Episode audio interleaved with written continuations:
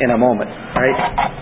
We're calling this the Ten Commandments, Judgment Day, and Repentance, and it's all dealing with evangelism and the sovereignty of God and um, apologetics and, and all of that as we venture more into uh, to this study. Um, I have a quote. If you have, did I pass those out? I didn't, did I? Okay, I've got some here and uh, move those around. Anyway, on at, at the top of your page, as you get them, is a Charles Spurgeon quote. And I know he's much quoted and sometimes maybe overdone, but it's hard to overdo Spurgeon. You, know, you can't get enough of him. But um, he spoke much on the law and how it was supposed to be used in uh, giving the gospel out. And he said this one, one sentence. It's a question. If the giving of the law while it was yet unbroken, and that's, that's the giving of the law to the, the Israelites uh, at Mount Sinai when it first came. It was unbroken yet, right?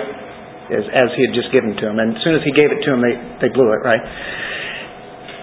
It was yet unbroken, was attended with such a display of awe inspiring power. You remember the trumpets blowing and the big blast and every, you know, the thunder and the lightning? What will that day be when the Lord shall, with flaming fire, take vengeance on those who have willfully broken that law. That sounds like Spurgeon, doesn't it? Well, you know, if that was something whenever he first gave the law, what's going to be like whenever he comes back in flaming fire, taking vengeance on those who do not trust in him, who are not believers? Right? Now, we can sing a song to him called One Day, and um, as, as we sing that, we recognize that He's going to come back, and we look for that. But people who are not believers are going to see something that is uh, definitely awe-inspiring, uh, flaming fire in God's vengeance and His wrath. So, uh, pretty powerful uh, text that we're dealing with tonight, because when you talk about the law and Judgment Day and repentance, it sounds like negative terms.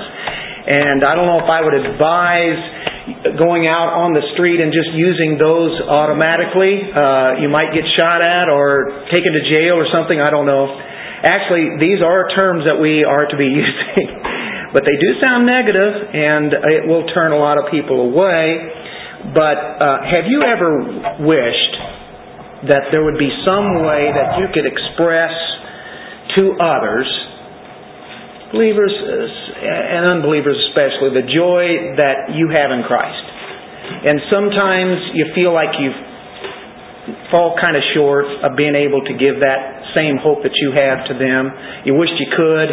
Uh, how many times have you regretted not sharing maybe the, the simple truths that we have because maybe we were a little bit afraid, maybe we just felt a little awkward, maybe a little inadequate at the time uh, when we could have testified about our great God.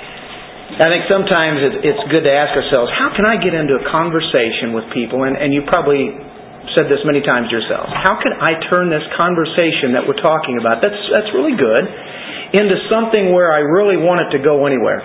I really want it to go to be speaking about God, right? I really want to get it about Christ. And that's really where I want every conversation to go anyway, right?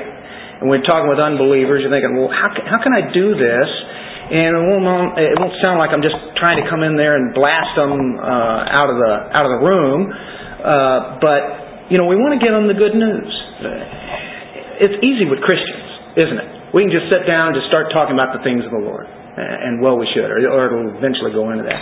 But sometimes we really feel awkward about it, and we say, "How can I get there?" That's really what I want to talk about. Um, maybe we could give uh, some a few examples that maybe can help. It's not a, a cure-all, uh, and the Lord is going to make those things work. And of course, if we're in prayer about it, uh, this is an issue um, that is part of our Christian life. You know, we we study the Word, we pray, uh, we worship with the congregation. Um, you know, fellowship, and and another part of it is that we uh, desire to give the gospel to the lost and um, you know, God is a sovereign God, and, and we want to get that that across. Um, but it, it's difficult sometimes, and you know, we, we dealt with a few weeks ago some of the objections that people have or questions, And so unbelievers might ask us questions. Well, sometimes it's good, and I think often it's good for us to ask questions because that's not too unlike what Jesus did. As they would ask him a question, he'd come right back and ask them a question to see where they're at. Of course, he asked the disciples a lot, Who do they say that I am, right? Anyway, give you just a, a, a little bit of one here. I don't know if it has a little bit of humor in with it, maybe, but um, here, here's Christian. Here's, here's a Christian now. And he has a person right there talking with him. You say, Hi, how are you? How are you doing? And the guy says, Awful. Now, this is, this is non Christian now. And he asks, Well, what's the problem? Well, wh- what's that? I have troubles. Now, who doesn't have troubles, right? I have troubles. You don't know what kind of troubles this guy has. So you say, well, what's the problem? What, what's, what are all the problems that you have? What's the troubles? He says, well, my wife left me. And you go, oh, I'm sorry to hear about that. What? How come? What, what's, what's, what's, the, what's the deal? Well, I have a small problem with alcohol and a little bit with gambling. By the way, can you give me a cigarette? And, mind if I smoke? Uh, no, go right ahead. Um, oh, by the way, can you lend me a couple of dollars? I uh, smashed my car up the other day and I need to get it fixed. Oh, well, how did that happen? Well, I had a couple of beers and I was on my way to the court to pay a speeding fine. It's the third DUI I've had this month. This guy's had troubles, right? He's got troubles. You've heard that song? Troubles. He's got troubles. So anyway, you go, well, my. Um, Christian says, do, do you ever pray? And he says, all the time. I told you I had problems. And then, then he asked, like, well, do you need, do you ever feel like you have a need of maybe repentance and, and forgiveness of your sins, forgiveness from God? And he goes, no. And then you could be thinking, uh, and I don't know if you'd want to say this at the time, but be thinking, oh, uh, he needs to see the Ten Commandments, since this is part of the, the lesson tonight, right? part of the title. Um, the Ten Commandments will help you with that. Uh, matter of fact, if you say, no, you don't need any forgiveness and you don't need to repent, what the Ten Commandments do is that they'll show you and your guilt before a holy God.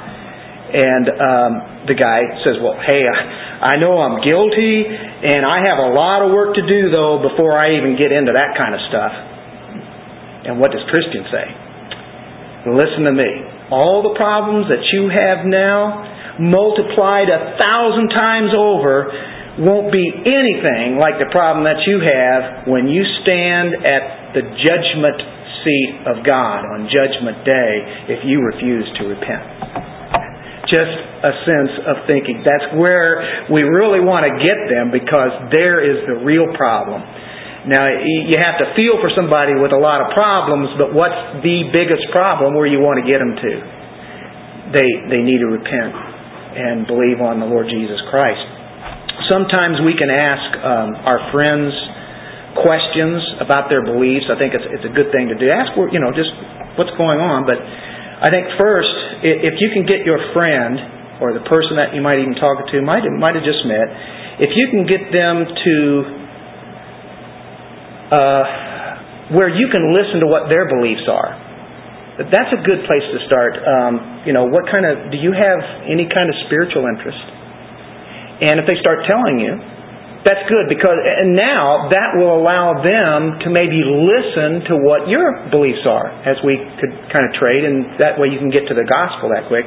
That's one thing. A second and more important, it allows you to know what's going on in this person's life. If he's a friend, you can see where he's at uh, as far as the spiritual aspect is concerned. Um, um, there are there's one I think it's a book called Sharing Jesus Without Fear. Has anybody ever heard of that one? Got some interesting uh, suggestions in way of just trying to get conversations going, and just to talk with them, you know. One of them is this: Do you have any spiritual interest? And if they say no, and I don't want to talk about that, then that's okay. You, I mean, you might as well stop because you're probably not going to get any further. But what if they say, "Yeah, I do," and you say, "Well, hey, I'd like to hear them." You know, let's let's listen to it. If you can get to that point, you go, "Okay, well then, what do you want to know next? Well, you want to know what do they think about Jesus? And of course, Jesus asked that many times. Who do they say that I am? Well, what is this person saying about Jesus? Might have a different spiritual thought. He may not be a Christian, but he has these spiritual beliefs. You can say, okay, you've heard of Christ. What do you think of him? They might, he might say that, well, he's, he's a great prophet, right? Or who knows what going to say. But you, you'll get an idea. But if you get him into talking about that, you might get this person then to say, okay, do you have any thoughts about heaven or hell? What do you, what do you think on heaven or hell? Now you got them to a third question here. You're getting pretty deep here. And they may say that they believe in a heaven, may not believe in a hell. A lot of people like to believe in heaven because it makes them feel a little more comfortable that after this life that they're going to go there. That's probably what they're thinking. Then that's where you can ask a question, well, if you died tonight, where would you go? And, and if, they're, if they're still saying yes, and they've opened themselves up. I mean, you can go for uh, as long as you want. If, if you know they're talking, you're talking, and I think one of the biggest points is, okay. By the way, then, let's just say if what you're believing is not true, if it were not true, if it were not true, would you want to know? Would you want somebody or somewhere be able to tell you that that is not true at all? And if they say yes, with, without even coming in there and trying to make them uncomfortable, you've been able to set it up to where you can get them to where you want them to go. And uh, this is not a technique or anything. It's just saying these are just another way of being able to open people up in conversation. Just get them to talk and then let's see how far we can take this. If they don't want to go any further and they say, "Hey, I don't want to talk about heaven or hell," that's enough. Then you know how far that that's that's as good as you're going to get there. Uh, to say that's enough. Uh, we don't want arguments. We just want to be able to share truth, don't we? Um, so anyway, those five questions, those can help. It's it's like, do you have do you have any uh, spiritual interest at all? Uh, who is Jesus? Then if they have some statement about Jesus. What about heaven or hell? Um, and then, if that be the uh, fact, where would you go? Would you go to heaven or hell if you died tonight? A lot of people would think, well, they're going to go to heaven no matter what. And of course, the fifth one says, what if what you're believing is actually not true? Would you want to know that? Or do you want to stay in that? anyway, um, it's a privilege of sharing. Um, somebody may ask this, well, why do I need Christianity? I'm doing just fine. Matter of fact, I'm a good person. Now, I know we've talked about this quite a bit. Have you guys heard that one before? Bet everyone has. I'm a good person, and anyone who tells me anything else than that is being judgmental. We're not trying to be judgmental. That's not our point, is it? But the Word of God does discern uh, truth and error. God's word is judgmental. Uh, and of course, they're going to ask, well, who are you to judge? And of course, you can say, well, I'm not judging. I'm just saying, here's what the Bible says. Here's what God says. Um, somebody at uh, Chapel Hill, North Carolina University, um, of course, they have a, a liberal slant on um, what God is, what He's like, and such, and salvation. One of the students came up with this one. Well, if God wants to forgive sin, God can forgive sin. And He doesn't need Christ or sacrifices or all that blood that you Christians talk about in order to forgive. If He's God, He can just forgive. Boom. They're heading right for the gospel, aren't they? Boom, we go in and we can tell what the cross was about. You know, I mean, those sound offensive, but don't take them offensively. Don't even take it as a personal sense of saying, oh, well, great. They're allowing me to answer this and give truth. How they respond is not up to us, but at least we get the opportunity of sharing what we want to do anyway. So, what we're going to look at tonight is we're going to start with the Ten Commandments because, or the law, uh, but I'm saying the Ten Commandments because we can just go down through there and show right away that nobody follows them. Uh, whenever somebody says they are a good person, they're saying that, um, hey, those most of those Ten Commandments I, I follow. Some people are as brash to, to tell you that they follow every one of them. And other people say, well, I break a few, but uh, God is good enough that He wouldn't send anybody to hell for breaking a few of them, would He? we know better than that. You know how to answer those questions, right? Well, I think I'm the only one sitting here probably who doesn't know how to answer the question that you just brought up about uh, why God doesn't just forgive them. He could do that, couldn't he? That's what they're thinking. Probably assuming that we all know that answer, but I'm sitting here thinking I don't even know how to get past the first question you just brought up. Well, what, what are we thinking of when, when we're thinking of, uh, let's say, just the Ten Commandments? Just the Ten Commandments. It's it's holy. It's righteous in every way, right? Um, and the thing is, is because God is holy, He can't wink at sin. He can't wink at just one sin. If we just broke one, just one commandment, He would still, because of His holiness and His justice, has to meet His justice. And so therefore, that, that's, of course, that's where Christ comes in. And that's where the one who takes the place of where our place ought to be. And because He is so holy that something has to be done that we can be put in um, to His family. And so um, it's always His, it's, it's righteousness, his, uh, it is His holiness. That's how His standard is so completely perfect. Um, be perfect as the Father in heaven is perfect, right? Well, None of us were. How could we be? Only in Christ are, can that be. And that's why the law is so important to, to get that across. If somebody is saying, well, you know, hey, I'm pretty good, then boom, you can go, okay, well, check this out. What's the first commandment? Thou shalt have no other gods before me. No other gods. Um, we're to love Him with what? Heart, mind, soul, strength. Every aspect, right?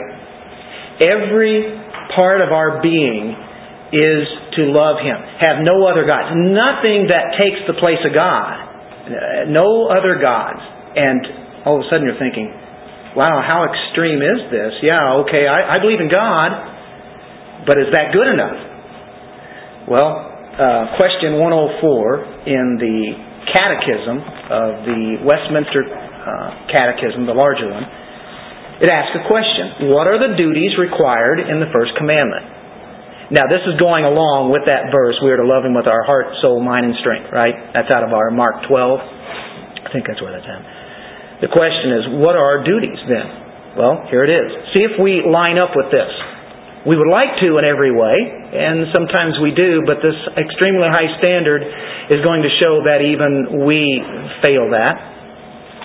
The duties required in the first commandment are the knowing and acknowledging of God to be the only true God and our God. Well, that's pretty good, right? We can acknowledge that. Let's go on. And to worship and glorify Him accordingly by thinking, meditating, remembering, highly esteeming, honoring, adoring, choosing, loving, desiring, fear of Him, believing Him, trusting, hoping, delighting, rejoicing in Him, being zealous for Him. This is still one sentence. Okay? calling upon Him, giving all praise and thanks, and yielding all obedience and submission to Him with the whole man, every part of us, being careful in all things to please Him, and sorrowful when in anything He is offended, and walking humbly with Him. Now that is a mark of a Christian that they want to do these things, but not always are we 100% with all this. Love God with every aspect of your being. And uh, today, somewhere along the line, we probably fell short of His glory, and possibility, right? So even Christians have that problem. Somebody who, eh, eh, but in, uh, in, in position in Christ, because of what Christ has done, that's, you know, we are obeying that because of Christ's work. Now, the thing is, somebody who is not a Christian, as that should encourage us on, somebody who's not a Christian, and, and to say, to have the audacity to say, I follow the Ten Commandments, And yet, here in the first commandment, when Jesus says to love Him with every aspect of your whole being, is there anybody that can do that? I mean, that's the first commandment. It may not be seen as much. They say, well, I believe in God. We are to have no other gods before Him and thinking nothing else. That one's a that one's a pretty tough one, um, as well as they all are. But this is see the Ten Commandments start with who? With God. Starts with Him, who He is. The second one is dealing with idols. Kind of related to the first, but it's different. Um, of course, the idolatry, we think of the physical idols that, that they would make with their human hands. And of course, God uh, reproved them time after time, uh, and not uh, were they ever to have those idols that the other nations had, but uh, we see that it did come into play. They even made an idol of God as soon as he had given, as he was given them the Ten Commandments. You remember the, the golden calf. Uh, that was to the true God, but it was their own thinking and their own image and their own mind of what God was like. And so they put him in that sense. You shall not make for yourself any graven image. To make God to suit yourself. If you make God in an image that you like that makes you feel comfortable, you know, if we can take His standard down a little bit that makes us look a lot better, now we have made an idol out of that. Now, John Calvin uh, used a phrase of saying that humans are uh, idol factories. We produce idols constantly. We're setting up all sorts of things, uh, taking the place of God.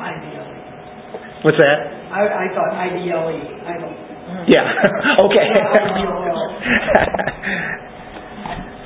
I'm an idol factory.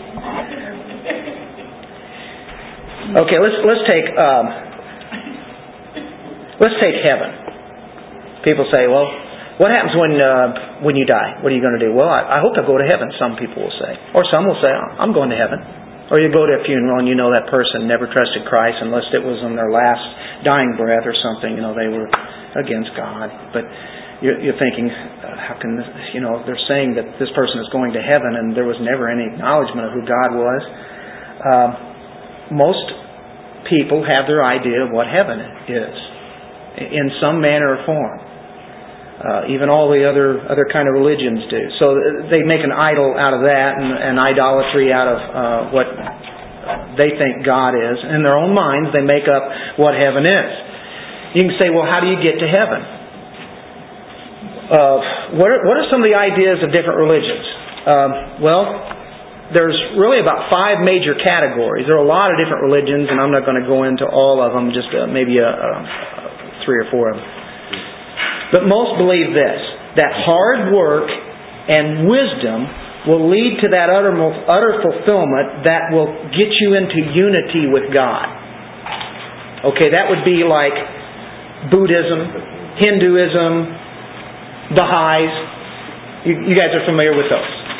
So basically, it's getting you into unity. If you can finally reach a unity with God, which really means you get into nothingness. I mean, you finally get out of all this stuff, which they don't call sin. It's just a figment of your imagination. And you reach a point where you get into kind of like a nirvana, right? You're, you're nothing, whatever. Uh, it's or uh, Scientology is really big today. Tom Cruise, a lot of the Hollywood stars, and their big deal is freedom and independence of what's what's binding us. Actually, there again, it's the things that you're involved with is kind of like not reality. Or you have the um, Unitarians. You've heard of Unitarianism. Um, Wicca. They teach that afterlife is whatever you want it to be. So there we go. So all this is idolatry, isn't it? You can make heaven into whatever you think it is, and that's what it is. How convenient. Salvation is really a non issue because there's no such thing as a sin nature.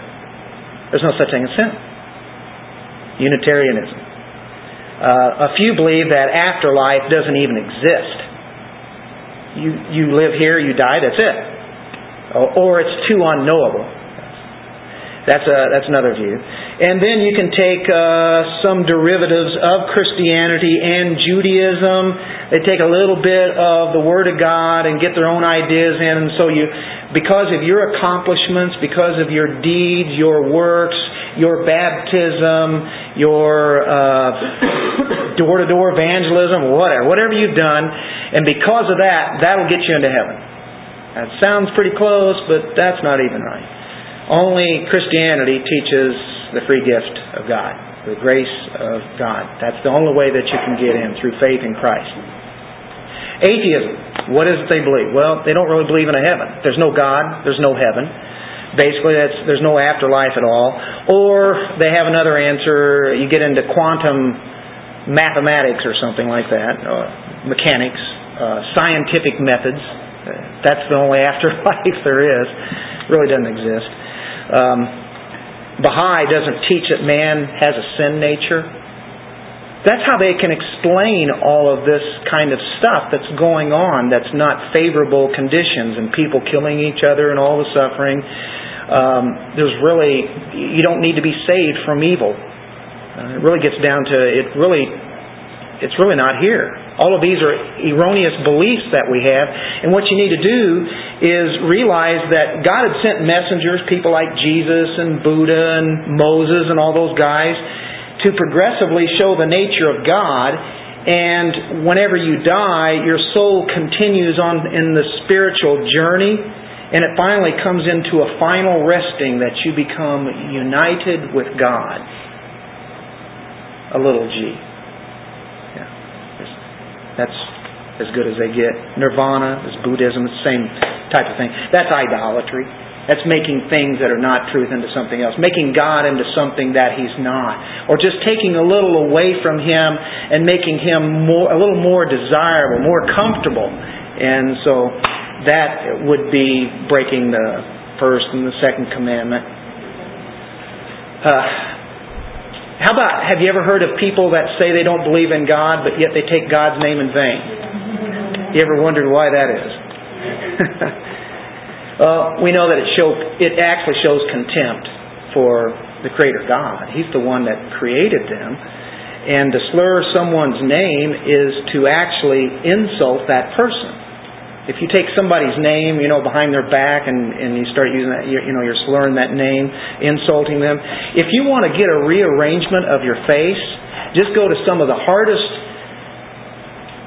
criminals that you could ever think of, somebody that, that's really, really hard, and, and you would think there's no soft part in their body, and if you want to get rearranged, just insult their mother.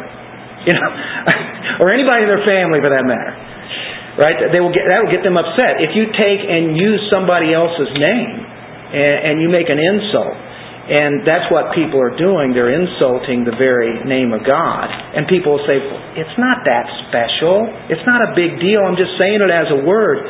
But what they're doing is they're taking the name of God and they're substituting it to express their disgust. They're disgusted with something, they're angry, and so they just blurt it out, you know, and, and hit on with it. And they say, hey, it doesn't matter. I don't even believe in God anyway. But the problem is, they still have to face Him on Judgment Day, whether they believe in Him or not. That's, you know, so there again, that one is easily broken. Many people people take that. So uh, it doesn't take much to con, to at least prove that you've broken at least as far as what what has been presented, uh, the Ten Commandments. It used to be taught in the schools until what 50 years ago, something like that. Um, keep it, keep the Sabbath holy. There's another one people break constantly. Just just on a day that where people worship. do, Are they involved with a fellowship? Do they go to church? Um, what day is actually Sabbath?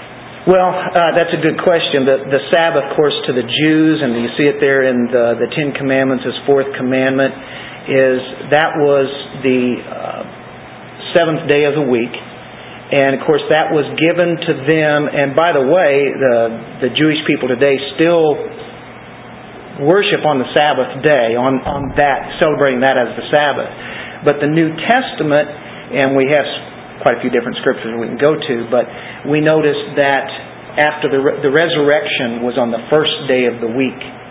And the church began meeting on the first day of the week, even though the Jews were meeting on the seventh, uh, seventh day Sabbath. And that's when Paul, even in the book of Acts and other places, we'll see him going into synagogues on the Sabbath day. So there's nothing wrong with worshiping any day, but the first day was a day that was um, taken by the church. And uh, on the first day of the week, in 1 Corinthians 15, it says, when you collect, make your collections. So there, there we have proof that there's a first day. In Galatians, it talks about uh, a Sabbath day. Let no man have any rule over you on, on, on having any days uh, of the week as far as a legalistic thing, like they're a Seventh day Adventist. And they say, oh, oh, you have to worship on, on Saturdays. That's the Sabbath, that's the seventh day of the week. If you don't do that, then you are uh, part of uh, what they call part of the whore. That's, that's their theology on, that. Or other, there's Seventh day Baptists. There's still a lot of Seventh day people. But um, there's, there were new moons, there were Sabbaths, there were certain festivals they celebrated, and those all culminated in the person of Christ who fulfilled all that. We as Christians have entered into our Sabbath rest, Hebrews 4 says. So we are in the Sabbath. Sabbath has been fulfilled through the person of Christ. But the church celebrates the resurrection on the first day of the week. But if people want to meet on other days, and we're meeting here on a Wednesday, for instance.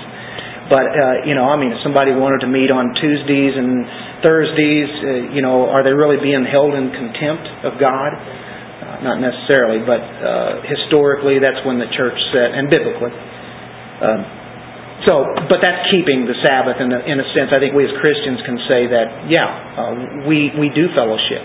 That's important uh, that a church gets together.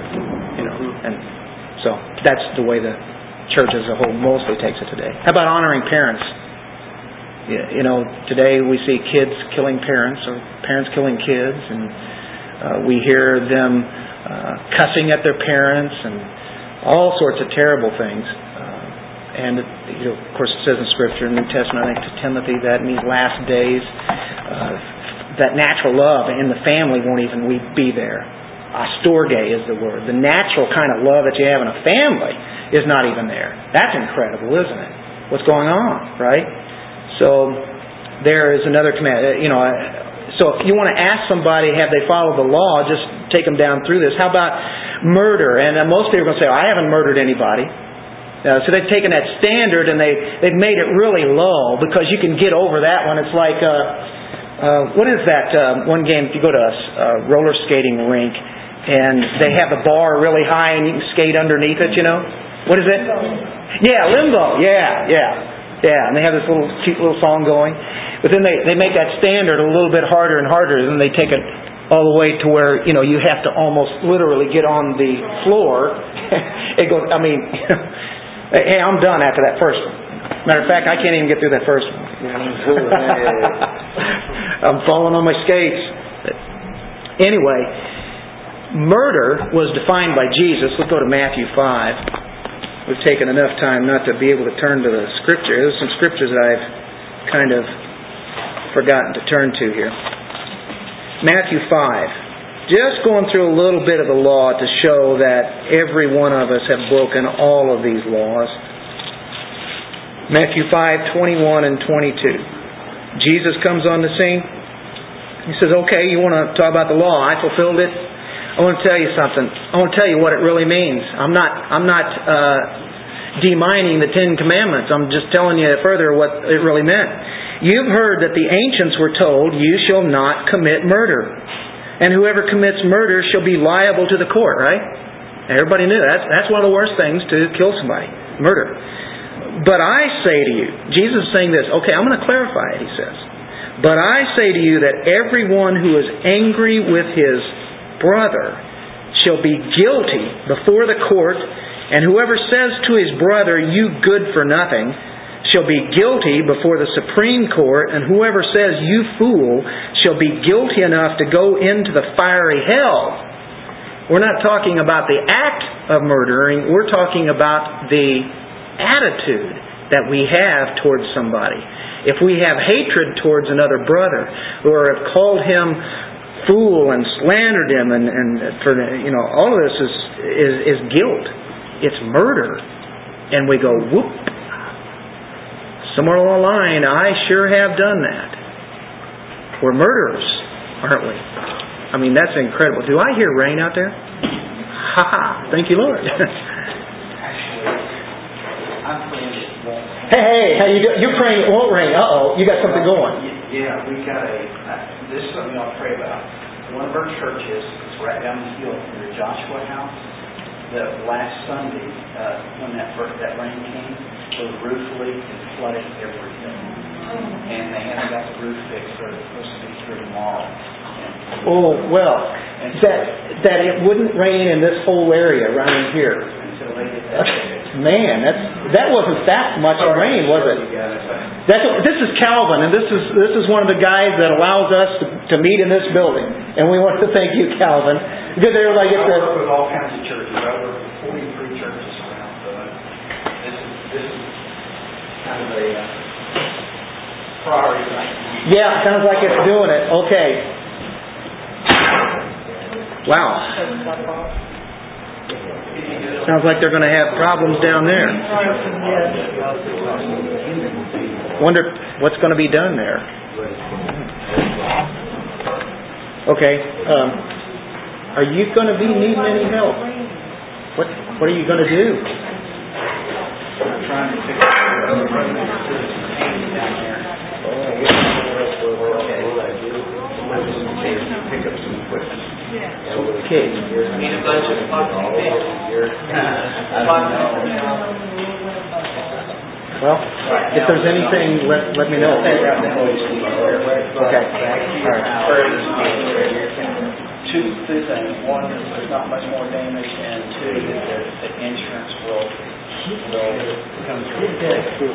Okay, hey, hey, let's, let's pray right now for them.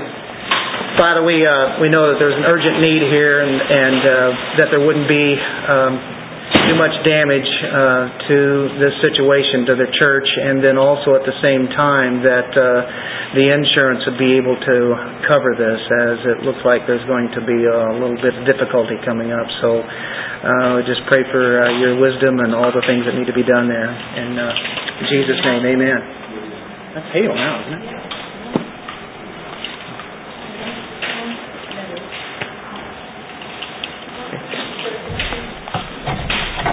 All right. So if if somebody said, "Well, I haven't," and usually that is the one that people will use the most. Whoa, to get violent.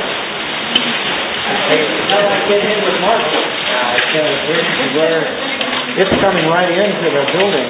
Hey, you know, the good thing is my customers want to I don't know how much longer that's going to go. I don't know if somebody wants to head for the hills and try to get to a garage or something. Um, Otherwise, I gotta park out. I don't know how long it's going to last. You know, it's uh, who knows. It's all right, my truck needs to bad.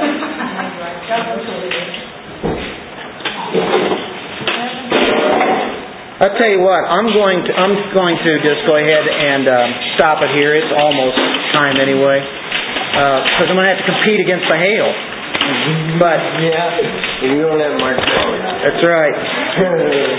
Hey, um, do you see though how you can take somebody and show them that here's where we stand before a holy God? This convicts all of us, doesn't it? And so it, it runs into that and it shows you that we are in the need of grace and we need a Savior. So, anyway, thank you guys for coming out. What's that?